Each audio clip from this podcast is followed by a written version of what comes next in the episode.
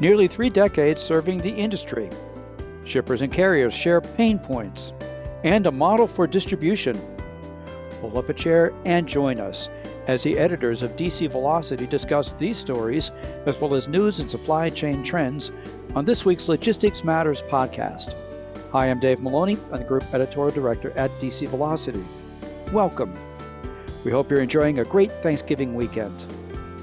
Logistics Matters is sponsored by Hyster Company, a global manufacturer of nearly a century of experience designing forklifts and high capacity materials handling equipment used in the world's most intense industries. Operations rely on Hyster as a strong partner for everything from choosing the right motive power source to their Edison award winning operator assist solution, Hyster Reaction. For more information, visit Hyster.com.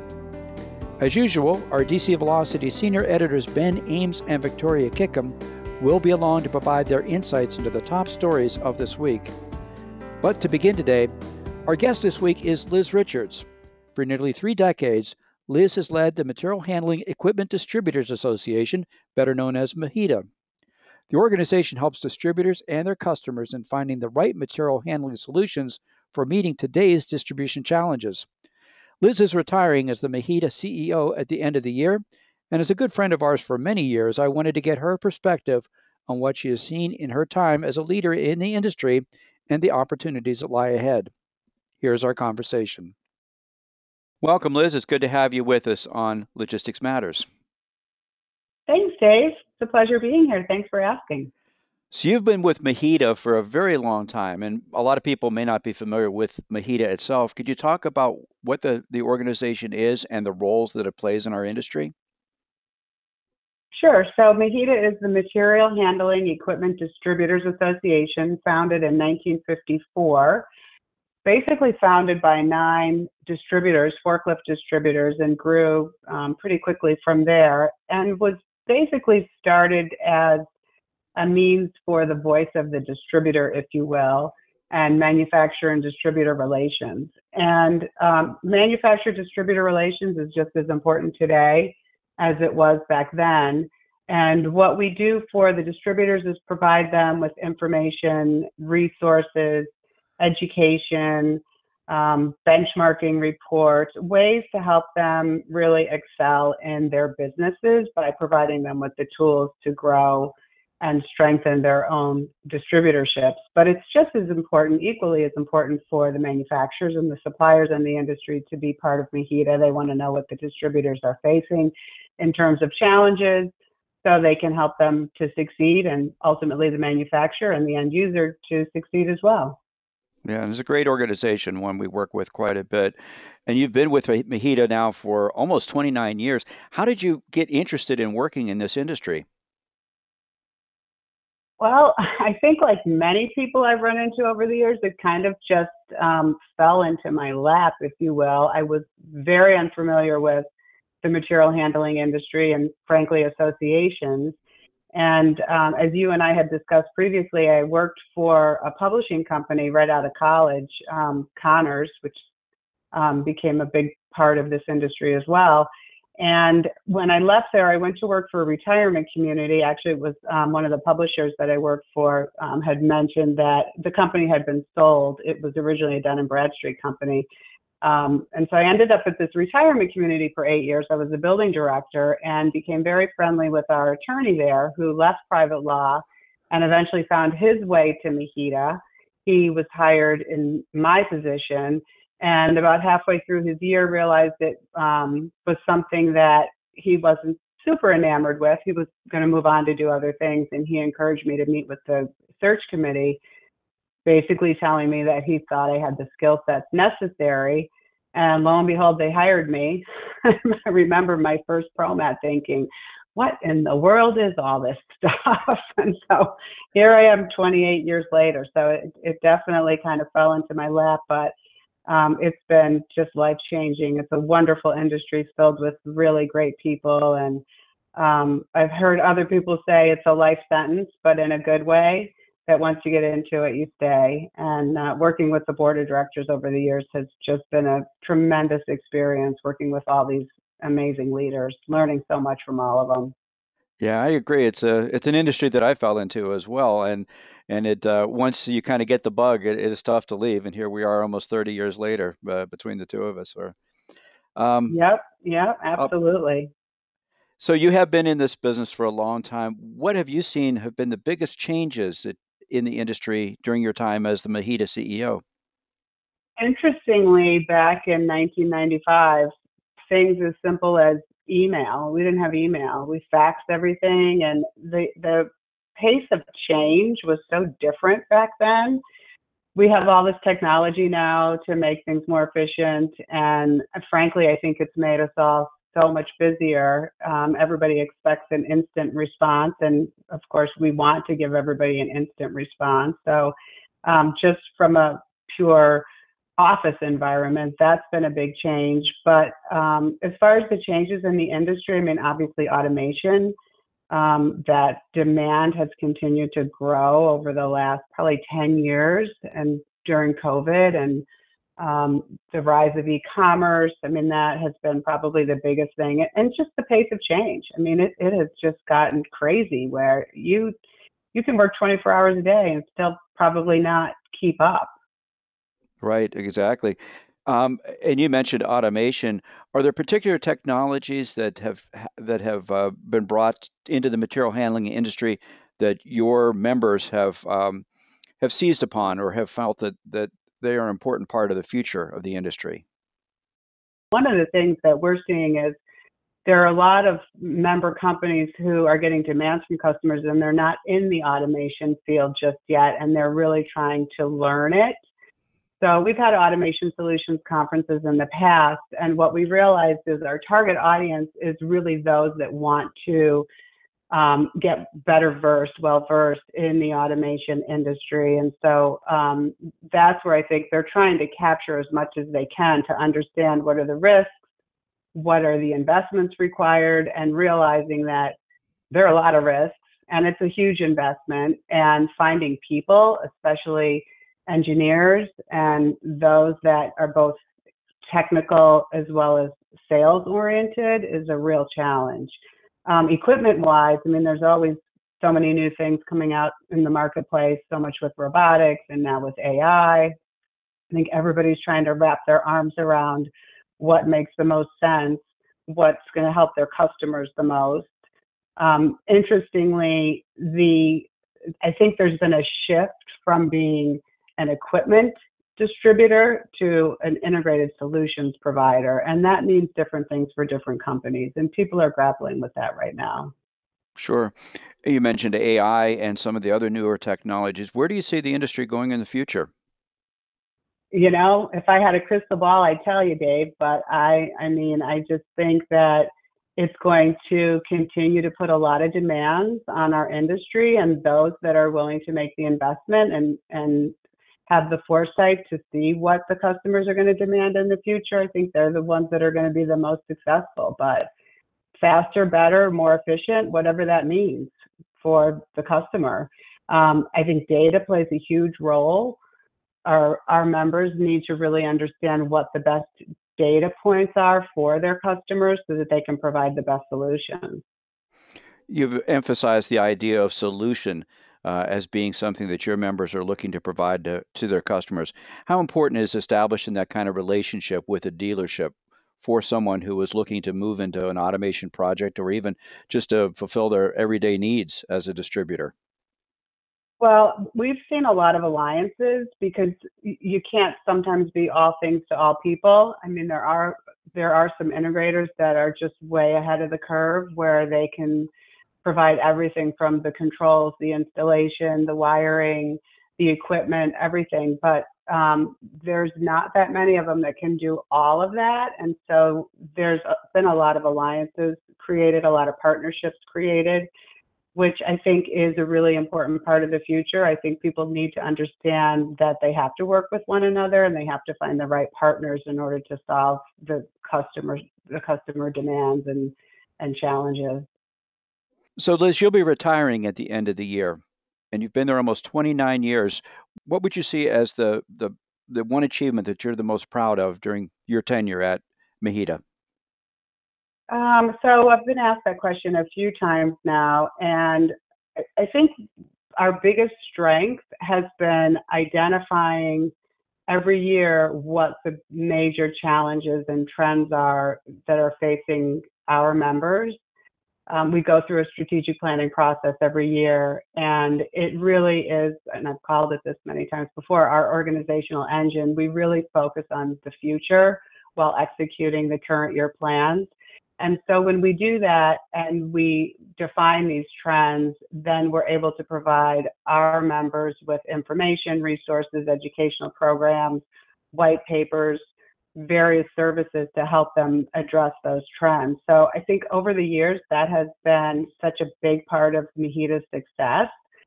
Um, the other thing, and I just looked this up, realizing that we were going to be talking today, we have a team of 10 individuals that work at MHEDA, and combined, we have a tenure of 164 years at MHEDA.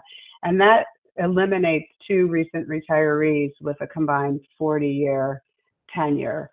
So to me, that just speaks volumes. You know, we talk about being involved with this industry. We've all, I think, come to really love the material handling industry, the members within it, and to me that that's a huge achievement. The other really big achievement is we've hired um, my successor, Jeanette Walker, who comes with a great deal of experience in the industry over 20 years. She started with MHEDA in July as we've gone through the knowledge transfer, and that transition has been absolutely seamless. And she's got great plans ahead, and to me that that's a big achievement because MHEDA is near and dear to my heart I wanted to make sure that we had the right person in place, and we went through a very long process to go through the succession plan. And um, Jeanette rose to the top. I'm super excited for her and for MHEDA's future with her at the helm. As you mentioned, Liz, this industry is one big family. A lot of us know each other and have known each other for decades, even. And on behalf of all of us, thank you for the work that you've done for almost three decades in serving MHEDA and the material handling industry.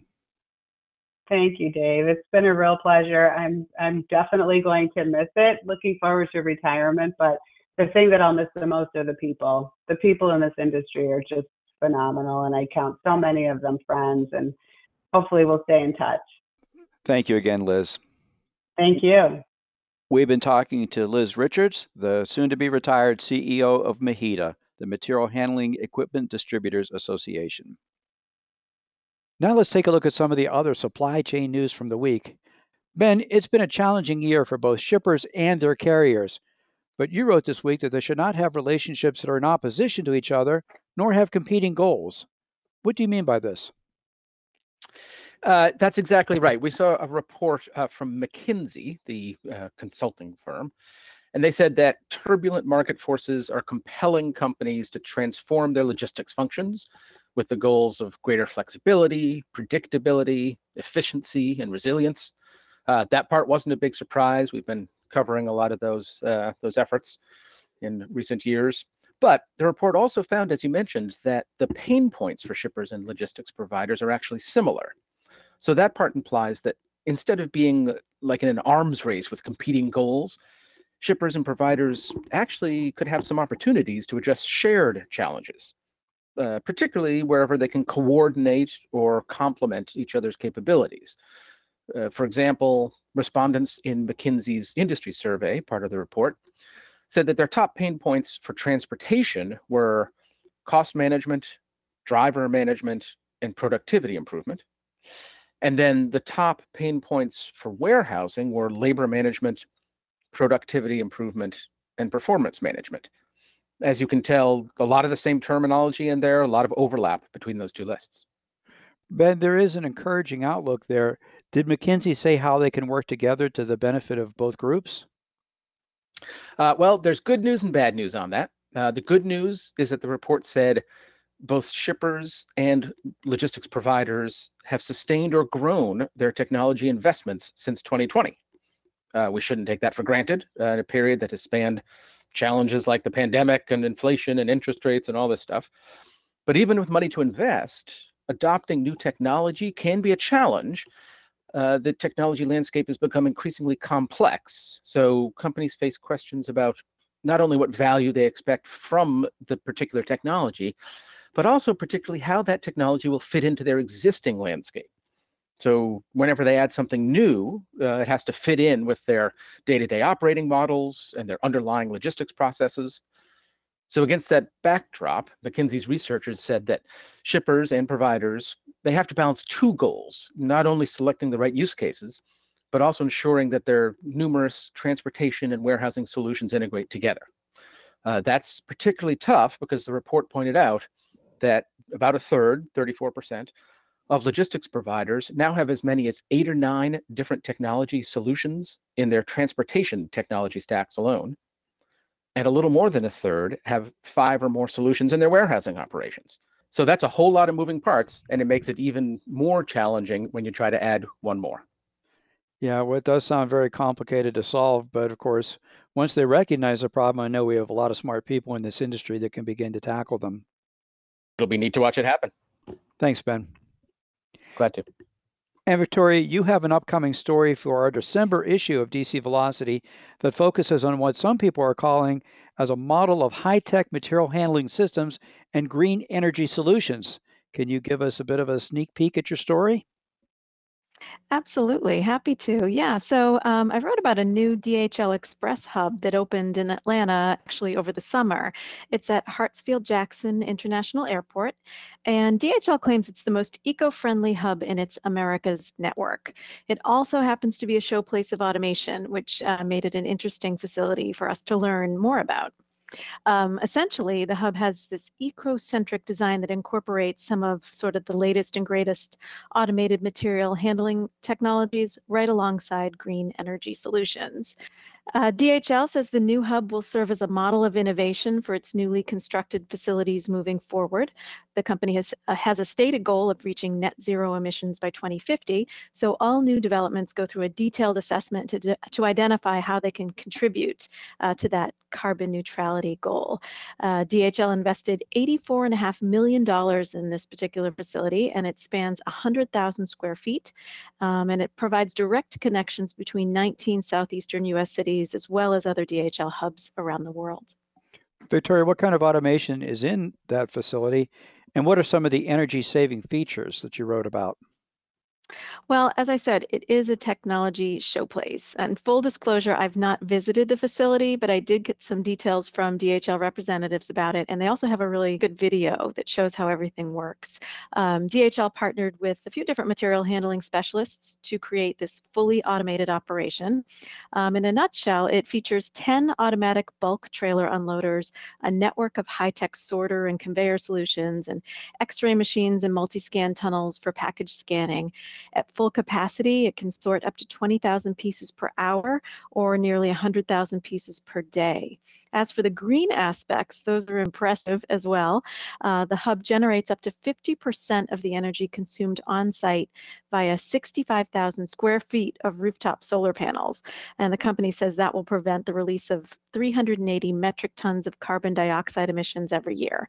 So a pretty big number. The rest of the energy consumed on site comes from renewable sources that are purchased through renewable energy certificates or RECs. Um, the hub incorporates a bunch of other eco-friendly features, things like LED lighting, electric forklifts, dock seals, and rapid rise doors, all of which help conserve energy throughout the building. Also, uh, sensors monitor all of the material handling equipment to track and maintain efficiency. So quite a lot going on. DHL couldn't provide any details on productivity improvements from all that automation just yet, but they said that anticipated energy savings alone are making a big difference in moving toward the company's net zero goals. So uh, yet another example of how uh, the logistics in industry is focusing on the environment. That looks like a pretty cool facility, and we look forward to reading the full story in the December issue, which, uh, of course, should be hitting our readers' desks pretty soon, and they can also find it online now. That's right. Thanks, Victoria. You're welcome. We encourage listeners to go to dcvelocity.com for more on these and other supply chain stories. Also, check out the podcast notes section for some direct links to read more about the topics that we discussed today.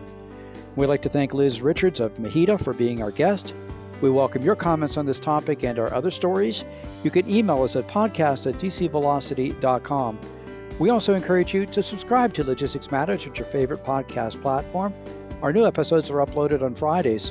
Speaking of subscribing, check out our sister podcast series, Supply Chain in the Fast Lane, co produced by the Council of Supply Chain Management Professionals and Supply Chain Quarterly. Search for Supply Chain in the Fast Lane wherever you get your podcasts. And a reminder that Logistics Matters is sponsored by Hyster. With strength, durability, and their continual focus on safety, Hyster is powering your possibilities.